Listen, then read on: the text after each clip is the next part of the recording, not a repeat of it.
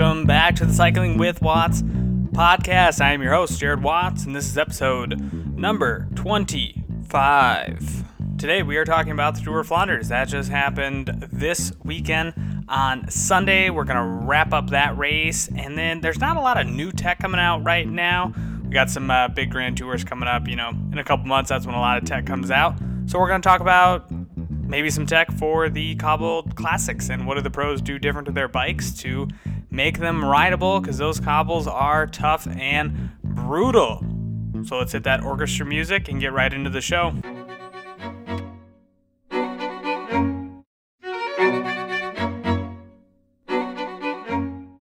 All right, so before we get into the show, I just wanted to do a shout out. Last week, Blast Beats and Bicycle radio show had me on. We talked for about an hour with the host, Jason Lardy, about all the classics coming up. We talked about Ghent Wevelgem, Flanders, Roubaix. We, uh, we predicted Ghent Wevelgem, and uh, yeah, we both got that wrong. We were, uh, we were far off on that one. We were definitely off on Tour of Flanders because that was a pretty big surprise, I would say, with uh, the winner of the men's race winning his first ever pro race ever, and he did it at Flanders. There was a ton of like first time Flanders people or very short experience in Flanders doing really well, both old and young. We'll get into that, but definitely a big shout out to Blast Beats and Bicycles, Jason Lardy for having me on. If you did not hear that, it is episode 23. Definitely go check it out if you have not already listened to it. But today is all about Flanders. Tour of Flanders. I'm recording this on a Monday night. It was on Sunday, and oh, it was a heck of a race. If you did not see it, definitely go watch some of the highlights. It was just amazing from start to finish. Now, I'll be honest, I did not watch it from the start, but it was the first time in the US that we could actually watch a race from start to finish. So, shout out to FloBikes for doing that thank you because usually it sucks. You can only get like the last hour of a race or whatever. But I picked it up about halfway through, still watch like three and a half hours because it's a freaking long race. But absolutely just a brilliant race. There was a ton of attacks, there was a ton of chase groups. I think at, you know, within like the last half hour of the race, we had like three different chase groups. People were getting strung out, brought, brought back together, strung out, brought back together we had crashes. People get up from crashes and still like almost win the race. So it was absolutely fantastic to watch. Definitely go watch some highlights if you have not seen any of it yet. And then next week we got Roubaix. So it was you know Ghent Wevelgem well, a week ago, Flanders a day ago, and Roubaix coming up. It's just oh. It's a great time to be alive, be a cycling fan, be a fan of just like people working really, really hard and me just sitting there watching them do it. This is one of the best times to be alive. This is always a great part of the cycling season. I still really have a big heart for the Grand Tours just because it's every single day that you get to see cycling.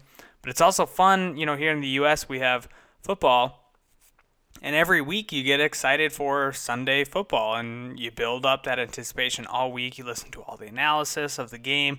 Whoever your team is, you know, what's the injury report coming up, who's going to be out, who's not at 100%. You get all this anticipation for each game. That's kind of like the Cobble Classic season. There's all this anticipation the week before, and then the next week there's another game, there's another race to be had, and there's all the anticipation for that so I think it makes it a really, really exciting part of the season. So, what are some of the big talking points from Flanders? Well, the Italians dominated both the men's and the women's side.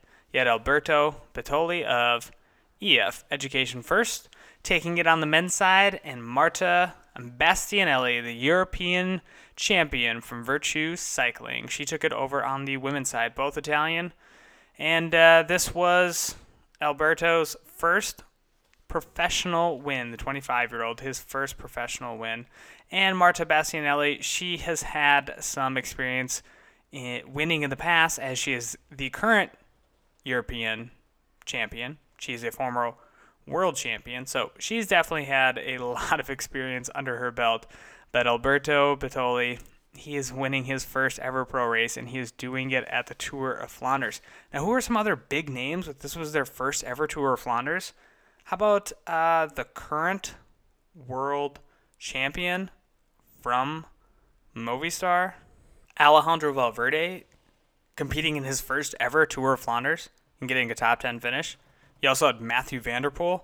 It was his first ever Tour of Flanders. He got a fourth place finish.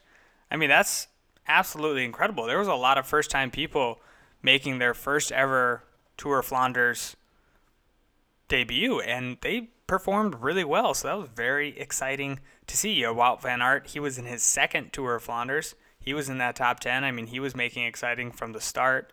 So I think that was very interesting seeing some people who weren't these legendary, storied people who had been there since like the conception of Tour of Flanders. I love that now. Don't get me wrong. Guys like Greg Van Avermaet, Peter Sagan, love watching them. I'm going to get to GVA later on because I really want to see him come out with a win and maybe some things why I didn't feel like he won this race. But a lot of a lot of first timers out there, and it was great to watch. So, Batoli of EF Education first, getting the win on the men's side, and this is EF Education's first monument win, and so that is very exciting. I really like EF Education first this year.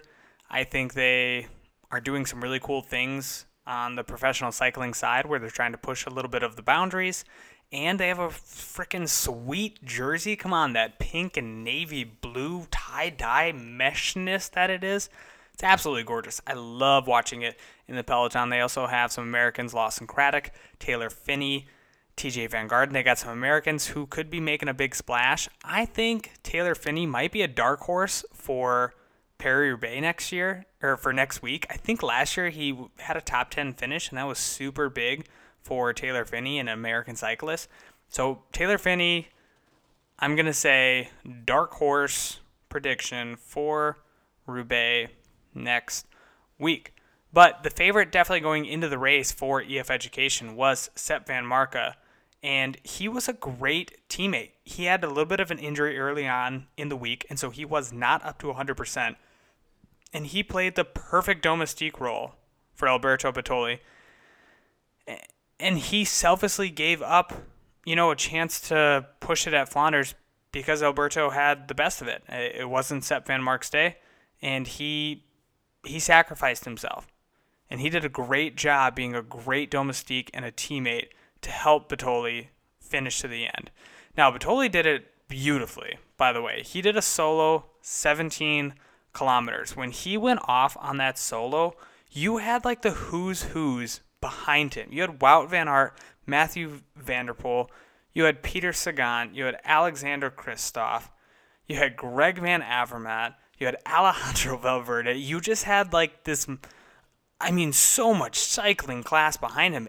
And this young 25 year old who's never won a bike race just says, see ya, solos off by himself. I'm like, there's no shot that he holds him off. And the, the I was getting really mad at the announcers. I, I didn't love them. Uh, that's that's a whole nother story. But they were kind of kept saying like, well, they might not catch him. And I was like, there's they definitely catch him. You got like 10 of the best guys in the world chasing down this no-name 25-year-old. Now he's not a no-name. That's a little bit dramatic.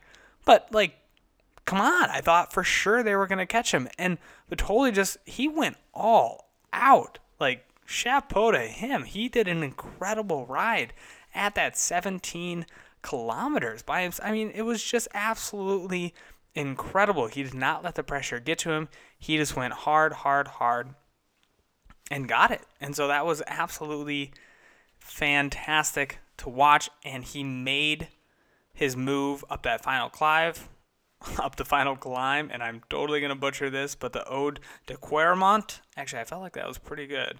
The Quermont is where he made his move, 17 kilometers by himself. So, congrats to him. So, what else went on in the day? Well, Deceuninck Quickstep did not win this race. You heard that right. Deceuninck Quickstep did not win this race. I mean, they've only lost like two of the classics. It's been absolutely incredible. They've just been so dominant this year. But guys like Zdenek Stybar, he just wasn't there. Philip Gilbert, he had some stomach problems that he was dealing with, so he wasn't there. You had Yves Lampaert, who just didn't have the legs to keep up with all the attacks. You had Bob Jungels, who just they didn't have it. This was not their best showing, but that's okay because they were still redeemed by a second place. I mean, like one of the talking points of this race is that Deceuninck Quickstep didn't win it, but they still took second. They had two guys in the top 10. I mean, that's that's crazy. Kasper Asgreen, who's a 24-year-old, so he had a 25 win it and a 24-year-old take second. I mean, that's really showing some I don't know, maybe a trend of some young cyclists really stepping up in these big level races. Well, Kasper Asgreen, he really did a good job of animating the race early. He was in a lot of the attacks. He spent like 40k with Sepp Van Mark and Dylan Van Baarle of Team Sky and Sepp Van Mark of EF Education first. And he was staying with all of their attacks. He was out in the lead group. And then once they got caught by the rest of the peloton and some of those really big name guys that I mentioned before. He then followed their attacks, and then he had the legs to beat the chasing group who was chasing Alberto at the end, and he outsprinted him. He took second. So congrats to him. Like I said, 25 year old winning it, 24 year old on the second step. But that's funny that this is a kind of a major story across you know, every video that I've seen so far wrapping up the Tour of Flanders, well, I'm talking about it, but all the articles I'm reading, this is a talking point that Deceuninck Quickstep did not win this race, yet they still took second. So I think they have a lot to prove next week in Roubaix. They have a little bit of making up to do. This team is built for the classics. They've always been built for the classics. Classics. They've always targeted the classics. Their fans want to see classics wins. Their sponsors want to see classics wins they're about the classics. So I think they really do have a little bit of proving to do next week in Roubaix. Now that's, I mean, kind of a big ask, of course, because they've had an amazing season so far, and then they will probably do well in the tour and later on down the road the rest of the year. But still, they are built for the classics. This is what they are are about. They have a lot of talent. Of course, you have kind of a no name on their team taking second place at the Tour of Flanders. That's just absolutely incredible. And being a 24 year old, that is very young in racing. So I'm excited to see how Deceuninck Quickstep responds next week at Roubaix. So now I want to talk about Matthew van der Poel. Now, he had a fourth place finish, which, if you didn't watch the race, you'd say, well, that's kind of disappointing. I mean, there's been all of this hype around this guy who is a cyclocross star. We have Wout Van Aert, who's a cyclocross star. And he took fourth. That's great, but I really wanted him to win. Now, he is kind of still making his first couple of starts in these road races. This wasn't his first race of the year. He got his first win just a couple days ago. But the incredible part about Matthew van der Poel in this race is he had a devastating crash. I mean, I thought he was done. I thought he was out. With about a half hour to go, he flatted his front tire. And he is in, he's on the right hand side of the road, and there is a sidewalk just to the right of him. So he flats, you see him put his hand up. He's using one hand now to like just cradle the bike from not falling over and tipping. So he's kind of like real jerky, shaky. Looks like he's had about 14 drinks trying to drive a bike. As that's the only analogy I could think of. And so he's doing this real shaky thing, one hand on the bike, one hand in the air, trying to flag down the mechanics.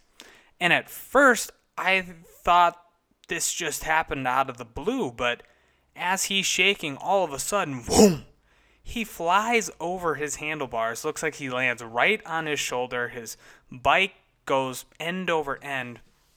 And now he's laying on the ground, like writhing in pain, holding his shoulder. And I'm like, oh, there's a broken collarbone.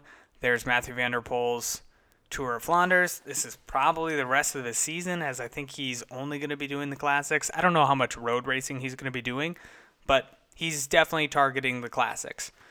And so I, I was like, he's done. There's no way. Yet he gets back on his bike and takes fourth place. I mean, that was absolutely incredible and insane to watch. I, I thought it was incredible that he just got back on his bike. And then when he started attacking and he got back into that group with guys like Van Avermaet, Peter Sagan, Alberto Contador, I, I was like, this is absolutely incredible to watch. And then he still took fourth place. So he beat guys like Peter Sagan. So uh, that was absolutely incredible to watch. Just the drama that was unfolding throughout the race. And watching like 14 replays of what actually happened when he went off onto the sidewalk, he hit like a small one inch by one inch square opening in the sidewalk that his front tire hit it and then he just he flew over. So it looked like a little patch that they were repairing or yeah i don't know. But there was a little little square opening in the sidewalk. He just so happened to hit it and just got launched from his bike. But absolutely incredible that he took that hard of a fall and still got back up and took fourth place. That was some crazy toughness. And I was watching a video uh, uh, on GCN Global Cycling Network on YouTube. Definitely a great channel. Go check it out. I've been following them for a couple of years and really, really, really like their stuff. But they were talking about van der Poel and just how fun he is to watch. And I, I didn't really realize exactly why they were saying it, but they're very right in that he just looks effortless when he's on the bike.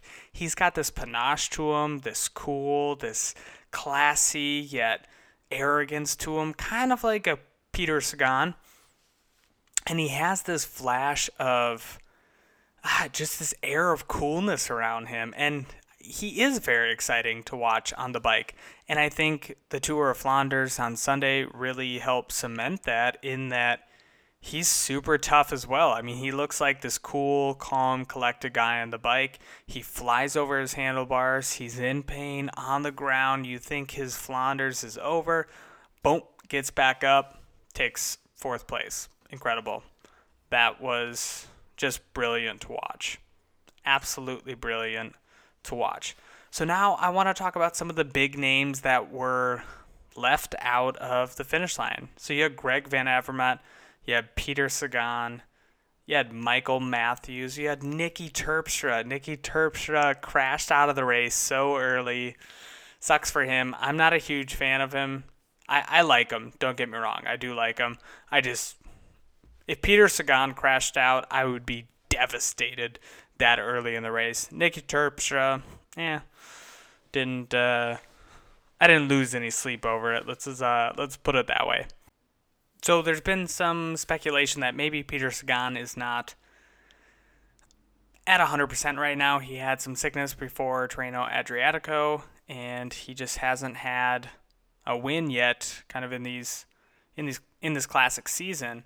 And so, you know, I just don't know. It's always hard to tell if someone really isn't on form, and I'm definitely not that good of a cycling mind to be able to really say that guy is not on form, but he's still finishing in the top 10. I think he is targeting some of these later races like Liège, Bastogne, Liège. Maybe he's targeting a back to back years at Roubaix. I don't know, but I, I feel like maybe he might not be targeting these races, and so he isn't doing as crazy of moves, but he, he still does a really good job of when he doesn't have teammates, he just follows everybody else. And he really does a good job of protecting himself, staying, you know, three, four wheels back, and that's where I feel like Greg Van Avermaet really did a bad job in this race. Now, I shouldn't say bad job because he, he's a marked rider. I mean, when Greg Van Avermaet makes a move, people follow. So it's tough for, for him to get away. But in this chase group that was trying to follow Batoli when he made his move, but they were the, the lead group for a while with like 80 Ks to go. I think this lead group started and formed, and Greg Van Avermaet was there, and he did a lot of time on the front of that group. I mean, he was there, and then he just kept attacking that group.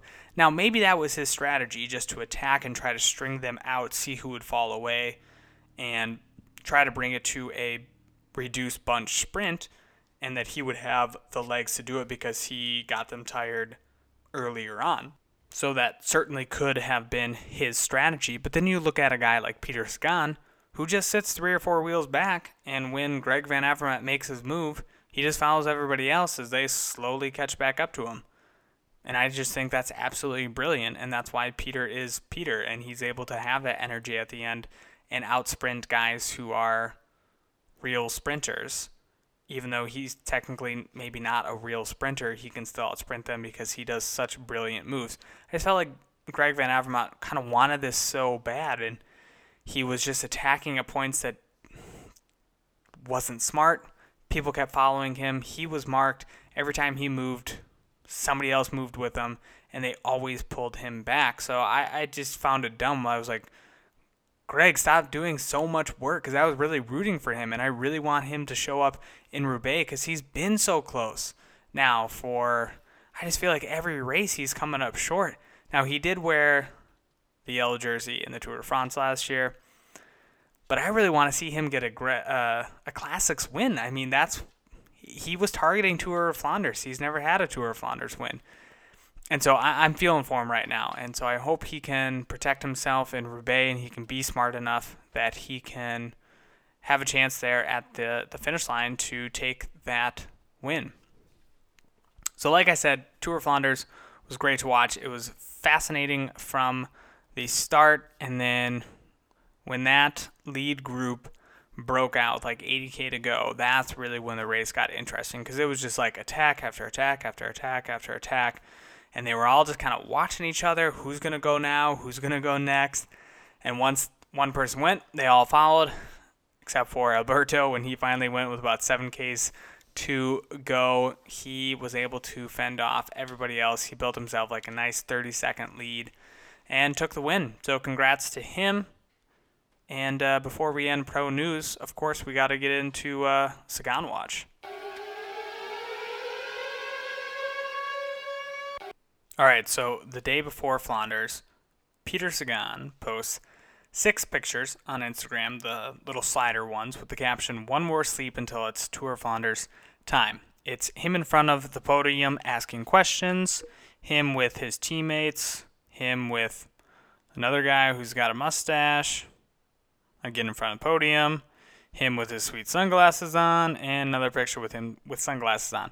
Now, the first time that I saw this, I thought I was looking at a picture from like six years ago of Peter Sagan's first ever Tour of Flanders, and I was like, wait, he didn't ride for Bora then. I don't know when his Tour of Flanders was.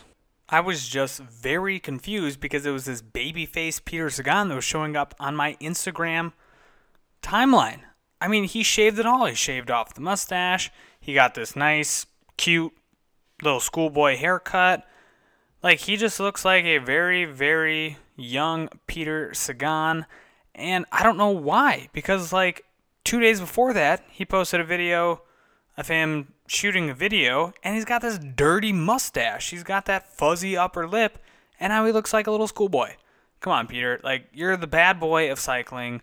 I don't want to see you with a baby face and a nice perfect haircut. I want to see you with raggedy hair, a Fu Manchu, or shave your head after Tour de France kicks you out and grow a Fu Manchu because you just want to be the bad boy of cycling. So that is your Sagan watch today. Usually it's like a cheery thing, but I was kind of mad. I'm like, I don't want a babyface Sagan. I want a dirty man mustache looking Sagan. So that's it. Sagan watch.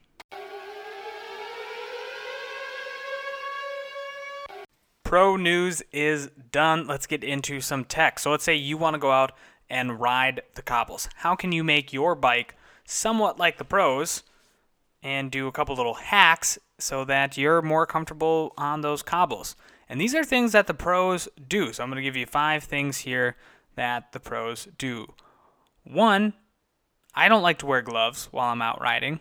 Maybe I would wear gloves if I was going to go ride a bunch of cobbles, but I could also double wrap my handlebar tape. This is a very common practice in the Pro Peloton to double wrap their handlebar tape, so it just gives them that extra added bit of comfort as they are on these cobbles for just a long, long, long time, and all that vibration that is coming up through the bike gives them a little bit of extra cushion in there. Now, being a mechanic, I do wrap people's handlebar tape with like gel underneath, these like little gel sticky things.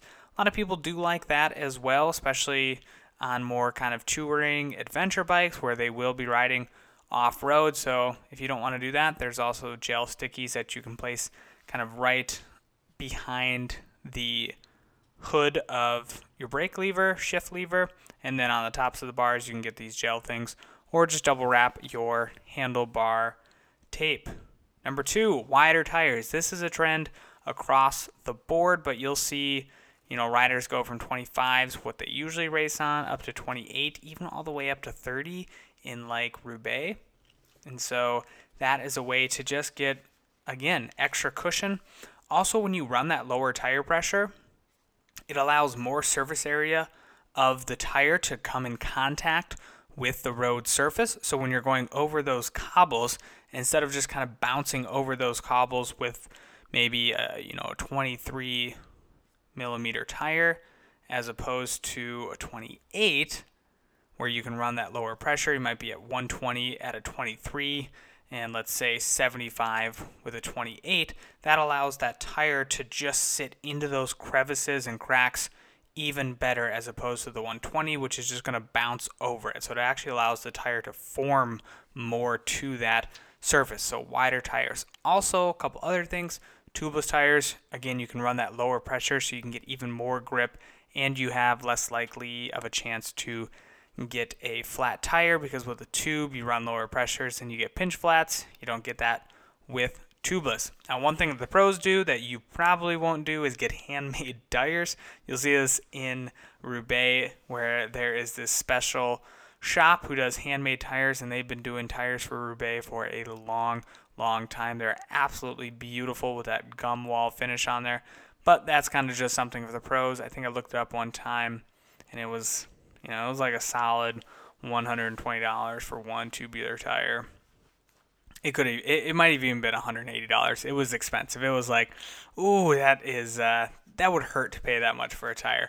But they're the pros. They can do it. So, what's another little piece of tech? This isn't really tech, it's definitely a hack but bottles will fly out of your bottle cages because you are rattling a lot more with your bike. How do you stop that from happening? Well, there's two different ways. Put a little grip tape inside of that water bottle cage. That will help to keep that bottle nice and secure. Or you can get like an aluminum bottle cage that has, you know, grippies almost on the, the part that you slip the bottle into. I think it's Aaron Arundel, Arundel, something like that. It's a brand name, and they actually make a water bottle cage. You'll see a lot of pros riding it here that have sticky parts on the top of that bottle cage that just helps secure that bottle even better. Kind of like the grip tape idea, but this is actually a special bottle cage made for that idea. Now, one other thing that I think is almost like a, a myth, a legend, is yeah, I hear a lot of people say, well, I would never ride my carbon wheels on the cobbles. Well, that's stupid. Why would you not ride your car- carbon wheels? People think that it's just going to absolutely destroy these carbon wheels. The pros started using carbon wheels like 10 years ago, and it's standard in the pro peloton. You're thinking, well, they are pros. They can get a new wheel. Yeah, but it's a carbon wheel. It's a it's a really, really, really durable wheel. So if you ever get the chance to do it, ride your carbon wheels. Don't worry about taking a beater pair. That's going to detract away from your experience, I believe, because I'm gonna go as fast as I can on the cobbles, of course. I mean, sure, you can use an aluminum rim if you have it, but if you have the carbon, don't worry about destroying it. So look pro while you're out on the road with your carbon wheels. Also, take those couple little pro hacks handlebar tape, the wider tires, the tubeless tires, which I think are re- going to become bigger and bigger and bigger. And I really haven't heard a lot of people, outlets come out about if they're being used a lot in the classics. I assume that they're not if we haven't heard a lot about it, but I think over the next couple years that will become much bigger in the classics because tire pressure is such a massive thing, especially in cyclocross, and it's becoming even bigger with you know things like the Cobble Classics and running just the right exact tire pressure, which is easier to achieve with those tubeless tires. And like I said, there's a lot of added benefits with the lower tire pressure, also not having to worry about flatting as much. So I think that's going to become bigger and bigger. Do a couple different things with your bottle cages, get handmade tires, and use your carbon wheels. That is it. Thank you so much for listening to this episode of the Cycling with Watts podcast. Like I said, my name is Jared Watts. Try to put out a podcast about every single week. You can find me on Instagram at cyclingwithwatts.com. If you have questions, comments, anything you want to say about the show, please email me at cyclingwithwatts at gmail.com. Check out my website, cyclingwithwatts.com. But that is it. We'll let that orchestra music play us out. Peace.